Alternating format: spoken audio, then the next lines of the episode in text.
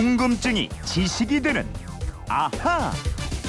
네, 지적 호기심이 왕성한 분들이 주파수 고정하고 듣는 시간 김초롱 아나운서와 함께합니다. 어서 오세요. 안녕하세요. 오늘은 금요일이라 이겁니다. 아하 금요 특별판 앗, 앗, 이런 이런 것까지. 예, 오늘은 이분 궁금증이에요. MBC 미니로 김혜정님이 아이들과 감자 수제비를 만들어 먹는데 아이들이 수제비가 왜 수제비냐고 물어보더라고요. 저도 잘 몰라서 알아보고 얘기해 준다고 했어요. 수제비는 언제부터 만들어 먹기 시작했나요? 그리고 강에 돌을 던져 만드는 물 수제비는 먹는 수제비에서 유래한 건가요? 둘 중 어느 수제비가 먼저 나오게 됐나요? 아이들의 궁금증 꼭 알려주세요. 이러셨. 아 이거 저도 궁금한데요. 그러게요. 네? 수제비도 좋아하고 물 수제비도 잘할 것 같은 김초롱 아나운서인데 수제비 좋아해요?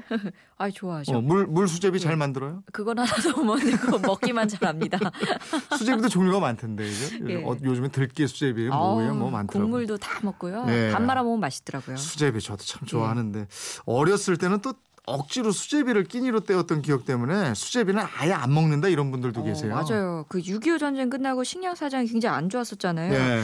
그때 어머니가 이 미국의 원조 물자로 들어온 밀가루를 매일같이 이 수제비를 만들어서 배고픔을 달랬던 그런 분들이 많이 계시죠. 음, 그런 분들은 안 드시려고 그러더라고요. 그러니까요. 꽁보리밥도 요즘 별미잖아요. 맞아요. 근데 어른 중에는 어우 나는 됐어 이런 분들 있고. 그러니까 배고팠던 시절 네. 생각나셔서. 근데 수제비가 그때 처음 만들어진 건 아닐 거고 예. 6.25 그때 즈음에서 이거 언제부터 먹었어요? 밀가루로 만드는 수제비는 고려 시대부터 먹기 시작했다고 합니다. 네. 근데 과거에는 밀이 지금처럼 흔한 곡식이 아니었기 때문에 자주 먹던 음식 아니었어요. 네. 국수처럼 뭐 결혼한다든가 돌잔치 할 때 이런 잔치 때 먹는 특별하고 귀한 음식이었다고 합니다. 예, 잔칫날에만 먹을 수 있는 예. 그럼 수제비라는 말은 언제 나온 말이에요? 수제비라는 말의 어원에 대해서는 통일되지 않은 몇 가지 견해가 있습니다. 대표적으로 도는 이야기는 바로 이겁니다. 수제비의 숫자가 한자 손 숫자예요. 그러니까 음. 손을 뜻하는 수에 접는다는 뜻의 한자 접자가 겹쳐져서 이 수접이라는 단어가 여기다 또 접미사 이가 붙어요. 그래서 수접이라고 하다가 점점 이게 수접이 수접이 수제비가 됐다 아. 이 말인데 이 말을 조선 중기부터 쓰기 시작했다는 거예요. 어, 그러니까 처음부터 수제비는 아니었다는 건데 예. 수제비를 만들려면 어쨌든 이제 손으로 밀가루 반죽도 하고 또 그렇죠. 이게 저 손으로 뜯어서 국물에 넣고 예. 이렇게 손을 써야 됐다 이거죠. 맞아요. 이건 기계로 안 되잖아요. 예. 근데 이 조선시대 문헌에는 수제비라는 뜻으로 수접을 사용한 예를 찾기는 어렵다고 합니다. 음. 대신에 수제비를 설명하는 음식의 이름으로 조선 왕조실록을 비롯한 문헌에 등장하는 말 주로 불탁이라는 단어입니다. 네. 불탁과 수제비 이게 달라도 너무 다른데요. 음. 언제부터 수제비가 됐는지 이 국립국어원에서도 그 유래를 확실하게 밝히지는 못하고 있습니다. 아, 그래서일까요? 이 수제비를 부르는 이름이 아주 많더라고요. 아우 굉장히 많아요. 경기도랑 강원도에서는 뜨대기, 음. 뜨덕국, 음. 전라도에서는 떠넌죽, 띠연죽, 띵죽 또는 밀죽 이렇게 부르고요. 경상도에서는 제비, 수지비, 밀제비, 밀장국 등으로 부릅니다. 네. 또 충청도에 가니까 뚝제빅, 제주도에서는 자배기, 야, 다양하네. 북한에서는 밀가루 뜨더국, 네. 뜨대국, 국제비라고 합니다. 아 이거 보면 진짜 각 지방마다 예. 자연 발생적으로 그냥 부르게 된 게 아닌가 싶어요. 음, 어쨌든 뜯는다, 뜯어서 예. 넣는다, 뭐 이, 런 걸로 다 쓰이는 것 같아요. 어느. 지역이든지 간에. 예, 예. 예. 또 털내기 수제비 예. 이런 것도 있잖아요. 그러니까 털레기는 국어 사전에 옳은 말은 아닌데요. 예. 가진 재료를 한데 모아서 털어 넣는다. 그래서 털레기다. 음식을 싹싹 먹어치운다는 이북말이다. 이런 얘기도 있고요. 음. 근데 이 인정받은 확실한 말은 아닙니다. 네. 그러면 물수제비 놀이요. 예. 그 둥글고 얄팍한 돌을 물 위로 던져서 통통 튀게 하는 놀이 이게 예. 물수제비. 이거 먹는 수제비하고 관련이 있어요 이게? 수제비 만들 때 밀가루를 뜯어서 국물 속에 던지는 것하고 비슷하긴 하죠. 음. 근데 그보다는 새, 제비와 관련이 있다고 봐야 할것 네. 같습니다. 제비가 물을 차고 날아갈 때 아주 날렵하잖아요. 그런 제비처럼 날렵하고 멋진 몸매를 가진 사람들을 또 물찬 제비다 이렇게 비유하기도 맞아요. 하고요. 납작한 돌멩이를 던졌을 때 그 튀는 모습이 마치 물찬 제비 같아서 물수제비라고 하지 않았을까 아, 싶네요. 뭐 그럴 듯한 설명인 것도 같은데. 예. 그럼 먹는 수제비하고 물수제비하고 예. 뭐가 먼저 나오게 됐냐 이런 질문도 어. 하셨거든요.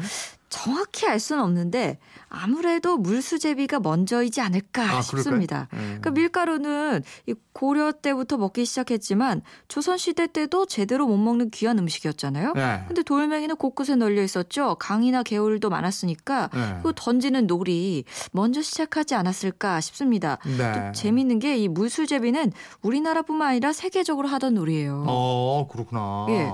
하기는 저 물수제비, 물수제비 이거 하면 시간 가는 줄 모르고 재밌어요. 아니 이거 잘하는 분들이야 그렇죠. 저같이 못하는 사람은 그 잘하는 사람 옆에 서 있어야 아니, 되거든요. 또 애기들 데리고 예. 이제 아빠들 놀러 예. 갔을 때 예. 애기들이 은근히 응원한다고. 그 그래서 아빠들은 아빠들이 꼭 그거 할줄 계속 알아야겠네요. 던지다가 예. 팔하고 허리 아파가지고요.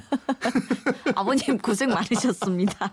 어쨌든 튼튼한 팔만 있으면 누구든지 할 수 있는 놀이거든요. 그럼요. 이게 예. 또 승부를 겨루기도 좋잖아요. 예. 그래서인지 이 북미 지역에서는 물수제비를 stone skipping 또는 뭐 skipping rocks라고 부르면서 돌이 튀는 모습을 이름에 담았고요.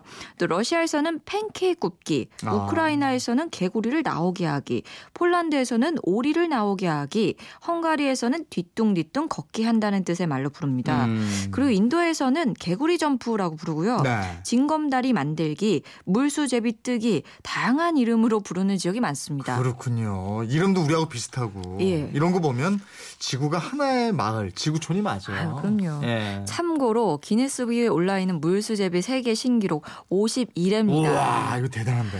이번 여름 휴가 때 아버님 야. 한번 도전해 보시겠어요? 야, 한, 한번 해봐야 되겠네. 51회. 예. 야, 이거 어떻게 했을까? 요것도 승부욕 발동하시는 분들 계십니다. 자, 어쨌든 네. 세계 기록 51회입니다. 한번 도전해 보십시오. 되시는 분들 연락 주세요.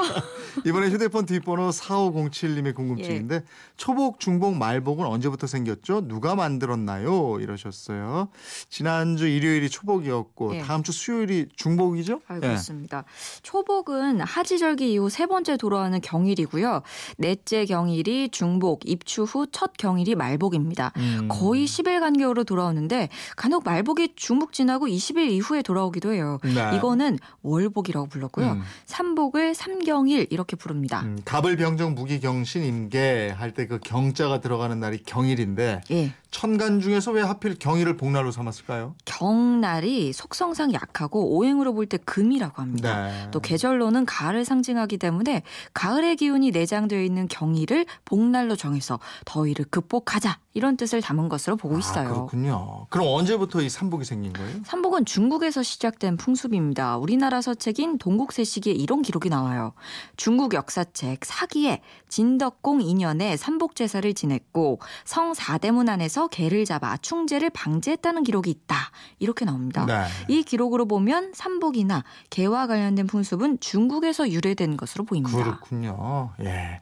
아하 금요 특별판 앗, 앗, 이런 이런 것까지 것까지. 오늘은 여기까지 해야 되겠습니다. 예. 소개된 분들께는 선물 보내드리겠고요. 궁금증이 있는 분들은 언제든지 저희한테 보내주시기 바랍니다. 궁금증이 지식이 되는 아하 김초롱 아나운서였습니다 고맙습니다. 고맙습니다.